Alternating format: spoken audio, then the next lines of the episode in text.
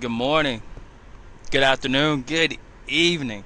This is your host of Real Talk Sports, Deontay Smith. I'm glad you all are here. Thanks for listening. This here is going to be episode number one.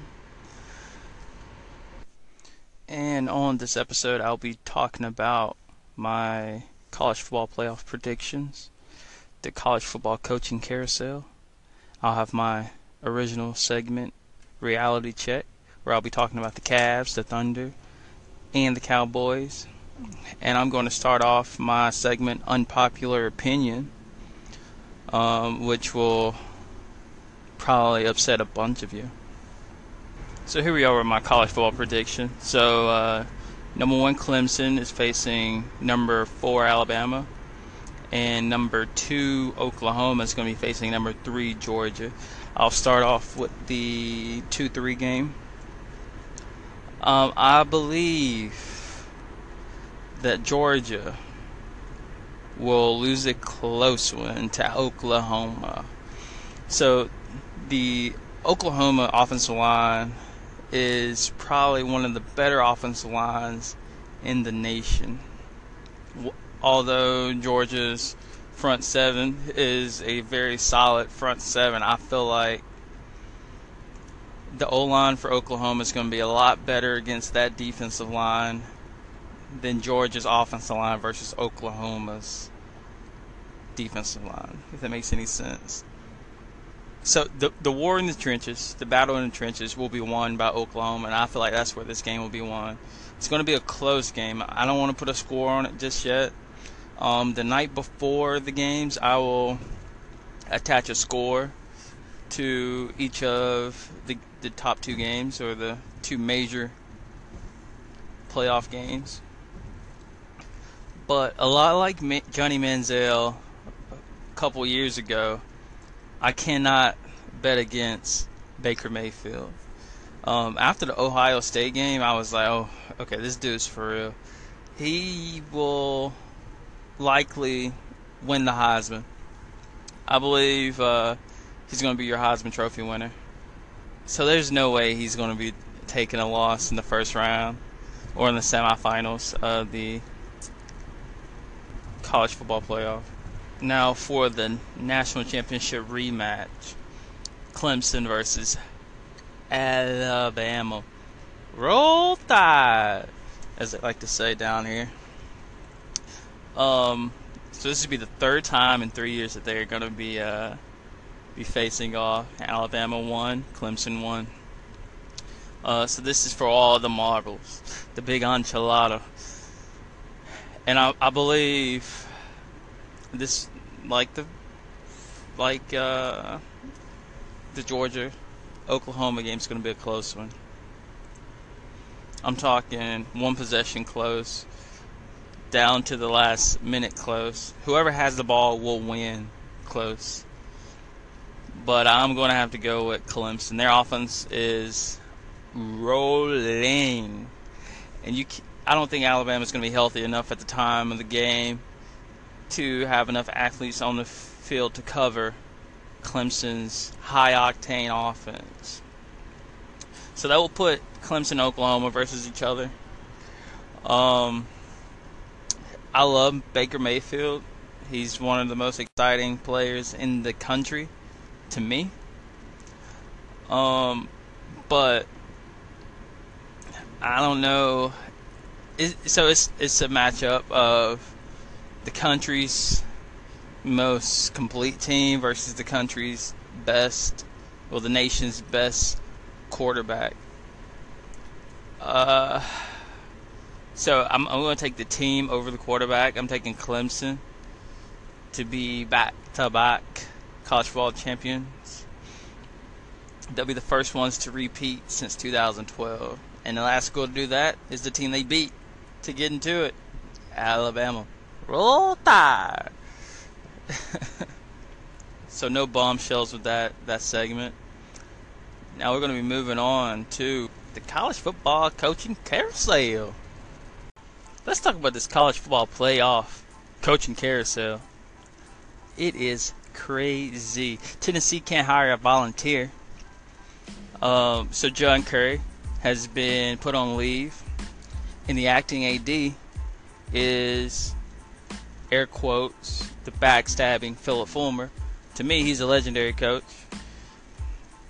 But to a lot of people that have knowledge of the situation going on in Knoxville, they say that he backstabbed John Currie by sabotaging the coaching search so that he could become the AD. His plan worked quite nicely. Chip Kelly is back in the Pac 12. And I feel like being at UCLA, if you give him about three to four years to get his guys in, implement his system, he's going to be stealing a lot of those kids from Compton, uh, inner city Los Angeles, and and uh, getting some real athletes to come through UCLA. The only thing about it is, I believe UCLA's academic standards is one of the top in the country. But if he can get these kids to get in and study and keep them eligible, he'll have the opportunity to build a solid program. Now, I don't know how his relationship with Phil Knight is going to be affected with him signing with an Adidas school. No, it's going to be an Under Armour school now. Dan Mullen made the um, lateral move to Florida State from Mississippi State. Uh, those were his words when he had a coordinator leave and go to Florida. He called it a lateral move, so I'm just using what he said. Dan Mullen is a very solid coach. He does the most with the least. Uh, his team often overperform, overperformed, and in Starkville. Kevin Sumlin, to nobody's surprise, was fired from Texas A&M. But to my surprise, they were to pick up a solid top-tier coach in Jimbo Fisher. Uh, he has a 10-year, 75 million dollar contract. He can pay all that money for boosters and fans who believe they're a top-tier program. Let's have a reality check. Texas A&M is not the best team in their division. And they're in the SEC West where they have to compare themselves with the likes of Alabama, Auburn, LSU, Mississippi State. Maybe I'm only saying that because they're ranked. Texas A&M must accept that 10 win seasons maybe they're silly. And on a good year, when they beat one of the two of Alabama and Auburn, it's a really good year. 11 wins is acceptable in most places, and it should be acceptable at Texas A&M. I, I feel like they have the same problem that Tennessee has. Tennessee believes they're still that program of the 90s when they're not. Now, Scott Frost, who used to coach at UCF, decided to leave UCF to go to Nebraska and I definitely understand leaving to go home. I can understand that. I can even relate. Everybody wants to go back home. But if home is Nebraska, where they have, I'm to call it Aggie'itis. That's when uh, named it after Texas A&M, who believes they're a top tier program. Nebraska used to be a top tier program. They just have to build a fence around Nebraska they have to go into the backyard of some of their conference rivals and build a pipeline to Nebraska. I saw what he did at UCF, and I hope he can do the same thing in Nebraska. I just feel like he moved on a little too soon because he could have done something really special at UCF. Now I woke up one morning and I was like, dang, Arizona State made a hire? What? They hired Herm Edwards? I didn't even know he was looking to get back into college. Well, I didn't even know he was looking to coach college. And then I spoke with one of my friends, Kagan. Hope you're listening. And he pointed out to me that he doesn't like the way players are in the NFL. So he wants to change lives, and he can't do that at the NFL level, so he's going to choose to do it at the college football level. Now, you need to watch Herman Edwards, Arizona State, coaching press conference introduction. That there is hilarious, and I hope he has a million memes come out of his press conferences over the years. So I just touched on all the major coaching moves. It's been very crazy. And now here are a list of schools that are still looking for coaches. It's going to be uh, Tennessee.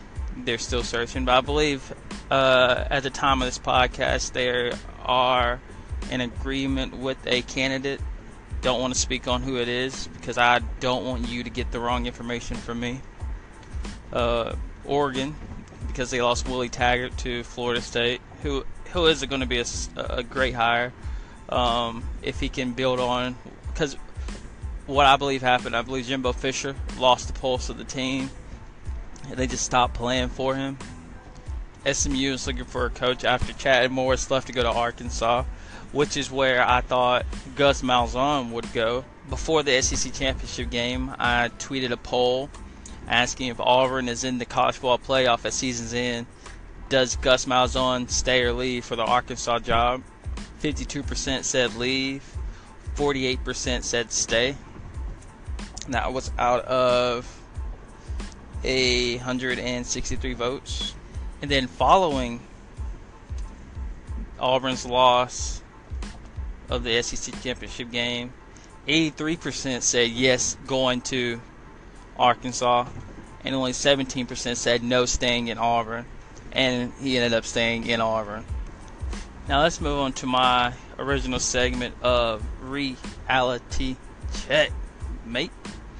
Reality check is where I take what people are saying on Twitter, which I go through every day, and I give you a reality check. I tell you what I believe, like how the Cavs are on their winning streak, and I know it's going to end, and I can tell you who is going to end too. So the Cleveland Cavaliers are on a 13 game winning streak. They have been filling up the box score. While the win streak is all good and dandy, it won't last. And the win streak means nothing once they get to the postseason. Their front line is going to have issues in the postseason. So do not, because the games are slower, do not put all your baskets in the same, or put all your eggs in the basket saying that this team will be the number one seed. They have number one seed talent but they don't have number one seed depth. You know what? I'm gonna go ahead and give you, since I'm talking about the Cavs, I'm gonna give you my unpopular opinion. My unpopular opinion is they're gonna get DeMarcus Cousins before the season's over. They're gonna trade Tristan Thompson and Iman Shumpert and the number two pick for Boogie Cousins to get him to come to Cleveland and to get LeBron to stay. I also believe that the Cavaliers' win streak was going to end on the road to the Indiana Pacers. And if they don't lose against the Pacers, I think the next time they have a chance of losing is Christmas Day versus the Golden State Warriors. Let's talk about the Oklahoma City Thunder. They have their own big three in Carmelo Anthony, Paul George, and Russell Westbrook the issue with the Oklahoma City Thunder, why they will never become a great big three, they're all they all want to be unselfish. Like Melo wants to make it work. Paul George wants to make it work. Russell Westbrook wants to make it work. What they should do is it is Russell's team. You only go as far as Russell Westbrook takes you. Allow him to feed you all they're all averaging right around 20 points, which is great. But it you won't be able to sustain it. You get your 20, you get your 20, you get your 20, and let's pick up another 28 to 30 points from our role players. You want to hear an unpopular opinion? Billy Donovan is going to be fired or relieved of his duties of Oklahoma City. Now, on this portion of reality check, I'm gonna give I'm gonna give Cowboy fans a reality check. Well, NFL fans at that. So it's no no surprise the Cowboys are struggling without Ezekiel Elliott. Dak Prescott is struggling without Ezekiel Elliott. You know what? Dak Prescott has not changed from his rookie year to his second year. You know what has changed? His personnel. They were picked apart by free agency. Guys left for more money. Now the defense is horrible. And I listen to Skip Bayless all the time. He says just because it's without Sean Lee, Sean Lee is not playing corner or safety. He's a linebacker. He gets everybody in the right place. But there's only so much you can do when you're getting out jumped, out muscled on the outside.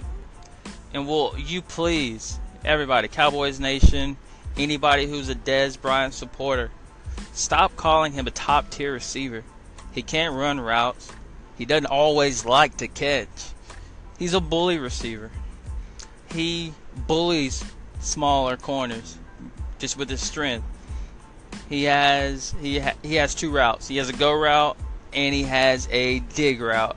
That is like a 10 and in.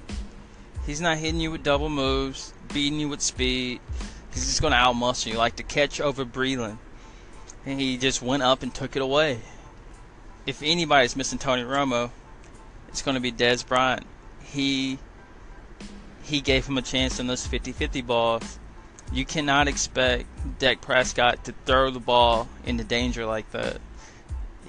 You you can't expect D- Dak Prescott to carry a team without his best weapon. Even though he's a, he's a running back, he's still a weapon that he uses. You want an unpopular opinion? Here you go. Pittsburgh Steelers wide receiver Martavis Bryant, who is in a contract year, is going to be in Dallas next year. Because I'm sure Jerry sees that they need another weapon outside of Dez Bryant. I don't know what kind of money they can afford to give him, but they're going to give him all they can. Martavis Bryant can blow the top off of a coverage. And that's what Dez Bryant needs. He need he needs a safety to stop being over the top of him. He needs for for Cole Beasley needs defense to st- stop bracketing him. That's probably the Cowboys' biggest weakness. They don't have speed to take the top off of a coverage. Now, for the unpopular opinion thing is like something I love. I took it from the Jalen and Jacoby show. I love it. I'm a Mr. Me Too, as Jalen would like to say. I'm only a Mr. Me Too because I took this segment from them, the idea of the segment from them. Eli Manning will be in Denver, Colorado, as a Denver Bronco next year. John Elway may never find a quarterback of the future, but he can always find a quarterback of the present. I think Eli Manning will be the, the guy in Denver taking snaps next year, much like his older brother Peyton did. I know it's crazy, and I want you to tell me how crazy it is. Give me your feedback. Give me the call ins. Give me the comments. I want to hear what you all think about Eli Manning going to Denver. Or what you think of Martavis Bryant going to Dallas. Congrats to Alshon Jeffery on getting that contract extension. Um, let's talk about the Philadelphia. Phil, there go my southern draw. The Philadelphia Eagles and their Super Bowl hopes. I believe they get to the NFC Championship game and lose. Um, they're they're they're young. They're gonna be back next year. Uh, this is not a fluke year for Carson Wentz. He's the real deal.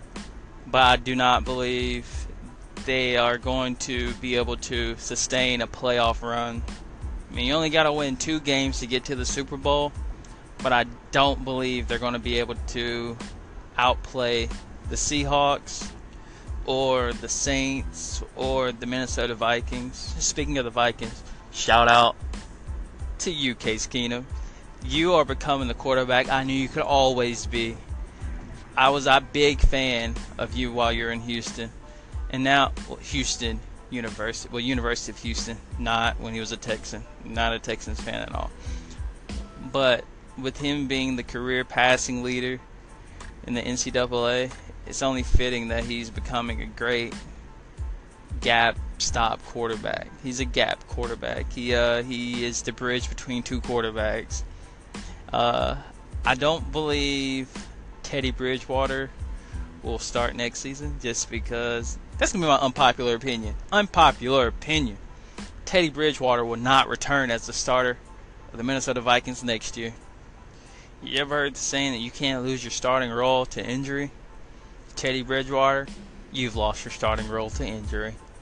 You're not the only one. How do you think Dak Prescott became a starter? Tony Romo lost his position to injury. I just don't believe. I believe once you've been there, you know what to expect. The Eagles have never been there. They have players that have, that have been there, like LeGarrette Blunt. But you have to learn how to win before you can really win the big one. I know to some people that makes no sense because you're like, how did Trent Dilfer win? He was never a winner. Or how did Rich Gannon win? He was never. Wait, Rich Gannon never won. Never mind. It's just too many experienced NFC, NFC teams that they have to go against. Um, I believe the Vikings defense is a little bit better than theirs, but their offense is as good as anybody's in the league or anybody that has a chance of making it out of the NFC. Now, where's the respect for Russell Wilson? I understand his team isn't the best team in the NFC, and Carson Wentz is putting up ridiculous numbers, but you gotta whisper Russell Wilson for MVP. Thank you all for listening to Real Talk Sports in your free time or on your drive home or on your drive to work. I do appreciate the listens. I would greatly appreciate the call ins and the feedback. I wish you all would interact with me. You can find me on Twitter at I barely tweet. I always do Twitter polls and I always reply to people when they talk about sports. This is my thing. I love sports and I love talking about it. And I want to be a mainstay in this community of Anchor in the podcast world. Thanks and peace.